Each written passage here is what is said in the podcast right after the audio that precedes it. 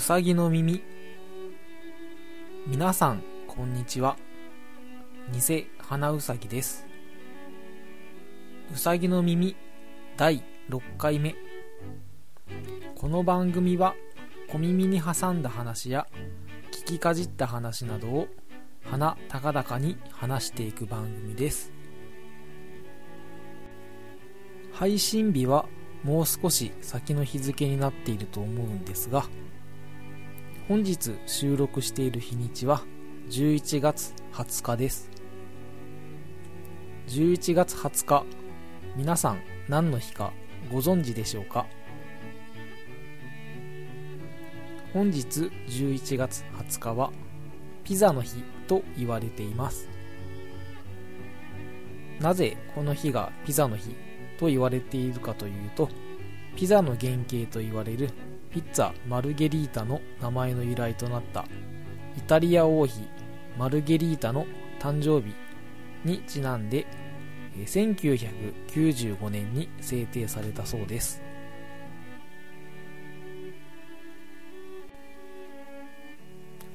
さて、そんなピザなんですが、皆さんはどのようにピザを食べられますか？やっぱり注文して食べることが多いのかなと思うんですが、いろんな会社があるピザ会社なんですが、ドミノピザ、皆さんご存知でしょうか？このドミノピザでは LINE で注文をするとチャットロボットとやり取りをして注文することになるんですが、このチャットロボット、技術の進歩によって今高度な会話のできるすごく性能のいいものになっているようです。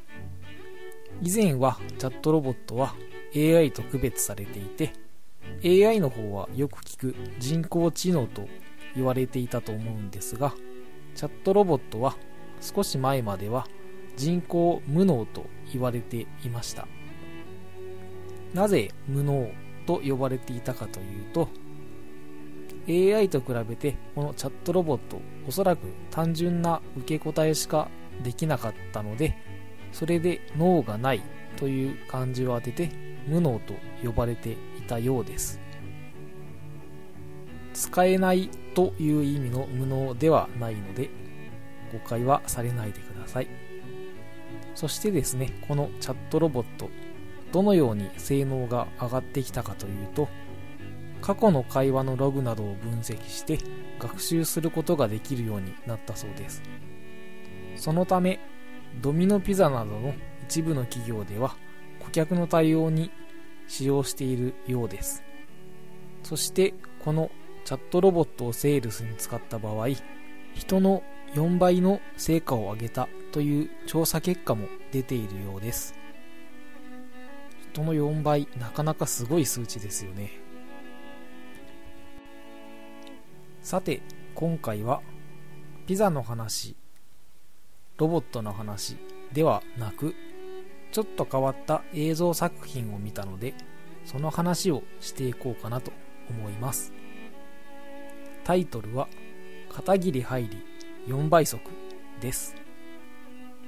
片桐はいりさんに興味がある方もそうでない方もお付き合いのほどよろしくお願いいたします。さて、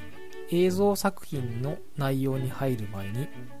少し片桐はいりさんについて紹介をしていこうかなと思います。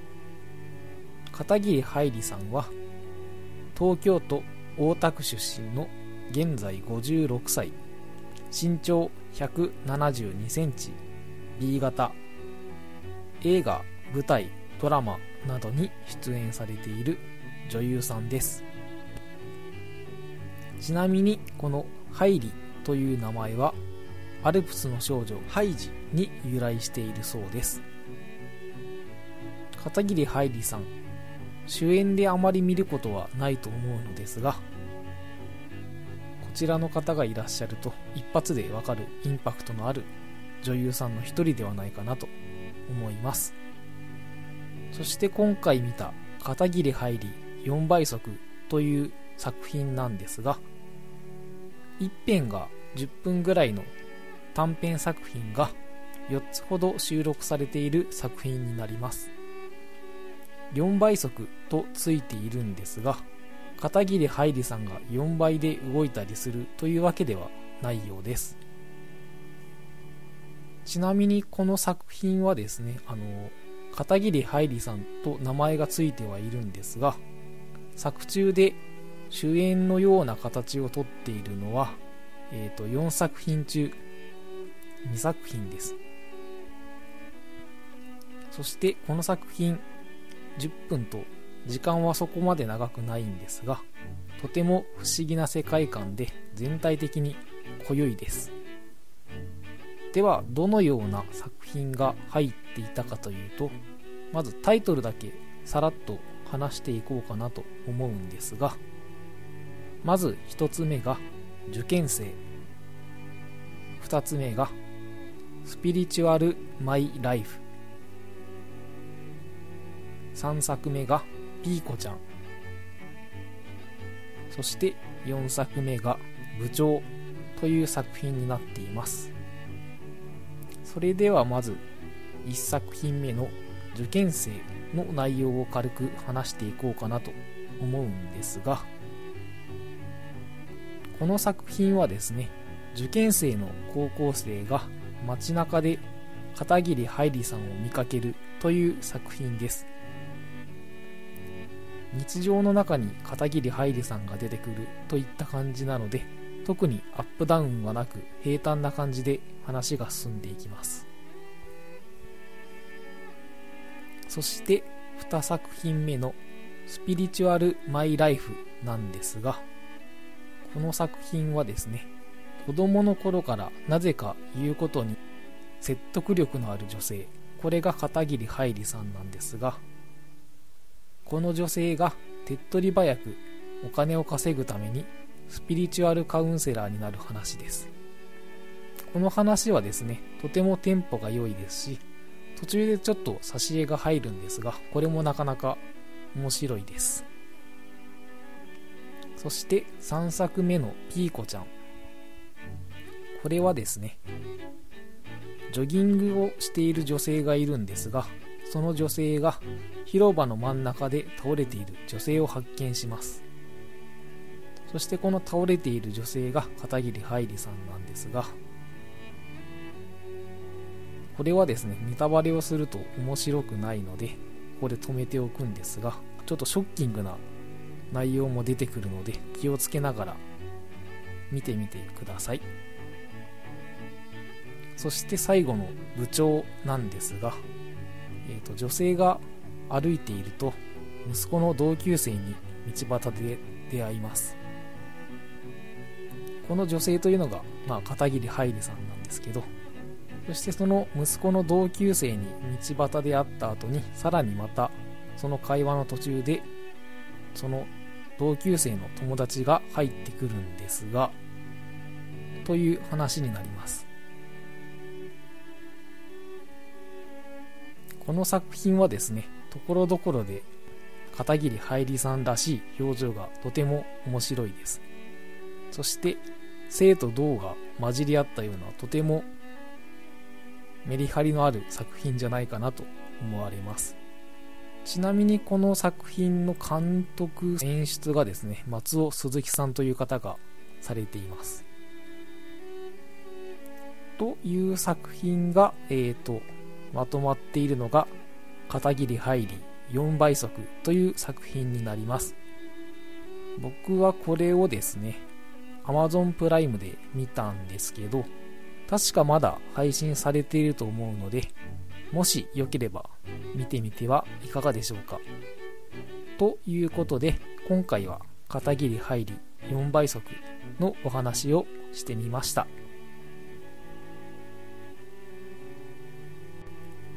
さて、それではいつものようにハッシュタグをいただいた方のお名前を紹介していきたいなと思います。おきなとひょっとこ江戸から現世を配信されているおきなさん、お口の声を配信されているちはやさん、えのさん、あやなさん、あやほさん、クリオネちゃんさん、フリーダムチンパンジー佐藤さん、以上の方からハッシュタグをいただいております。皆様いつもありがとうございます。その他にも、Twitter のアカウントの方にも反応をいただいております。皆様いつもありがとうございます。では続いてお酒の紹介のコーナーに入っていこうかと思います。今回は冒頭にピザマルゲリータについて触れたので、名前の近いマルガリータというカクテルを紹介させてもらおうかなと思います。マルガリータはテキーラベースのカクテルになります。度数はだいたい30度ぐらいあるので、アルコール感はしっかりあるカクテルになります。レシピはテキーラ 30ml、 レモン 15ml、 ホワイトキュラソー 15ml、 そしてグラスの縁につける塩が必要となります。そしてマルガリータなんですが、名前の由来がいくつかあるんですが、有名なものを2つほど今回は紹介してみようかなと思います。まず1つ目は、どんな酒でも塩を舐めながら飲むガールフレンドの名前をバーテンダーがカクテルの名前につけたというものが一つ。そして若き日の恋人が狩猟場の流れ玉に当たって亡くなったのを忍んでつけたというのが一つですね。この二つが割と有名な説となります。そしてこのマルガリータなんですが、バリエーションがとても多く、ホワイトキュラソーをブルーキュラソーに変えるとブルーマルガリータ、そしてブルーキュラソーをメロンのリキュールに変えると緑マルガリータ、またフローズンのスタイルにするとフローズンマルガリータ、その他にもイチゴなど果物を使うとフルーツマルガリータになります。なのでフルーツマルガリータの場合は、さっきも少し例に挙げたイチゴを使うとストロベリーマルガリータという風にフルーツの名前がついたマルガリータになります。ちなみにこのマルガリータ、スタンダードなレシピの味はですね、甘みと酸味のバランスがとても良いので、飲み口はとてもいいのではないかなと思うので、テキーラに興味を持たれた方はぜひ飲んでもらいたいカクテルの一つになります。ということで、うさぎの耳今回は以上となります。この番組では皆様からのご意見、ご感想、ご質問、話してほしいことなどを募集しております。メッセージはメール、ツイッターハッシュタグ、ダイレクトメールなどどの方法でも構いません。メールアドレスはうさぎの耳2019@gmail.com、 ツイッターはうさぎの耳2019、もしくはすべて漢字でうさぎの耳と調べてみてください。うさぎの耳、漢字はうさぎは動物のうさぎ、のは乃木坂のの、耳は体の耳です。ハッシュタグも同様にすべて漢字でうさぎの耳となっております。それでは今回もお聞きいただきありがとうございました。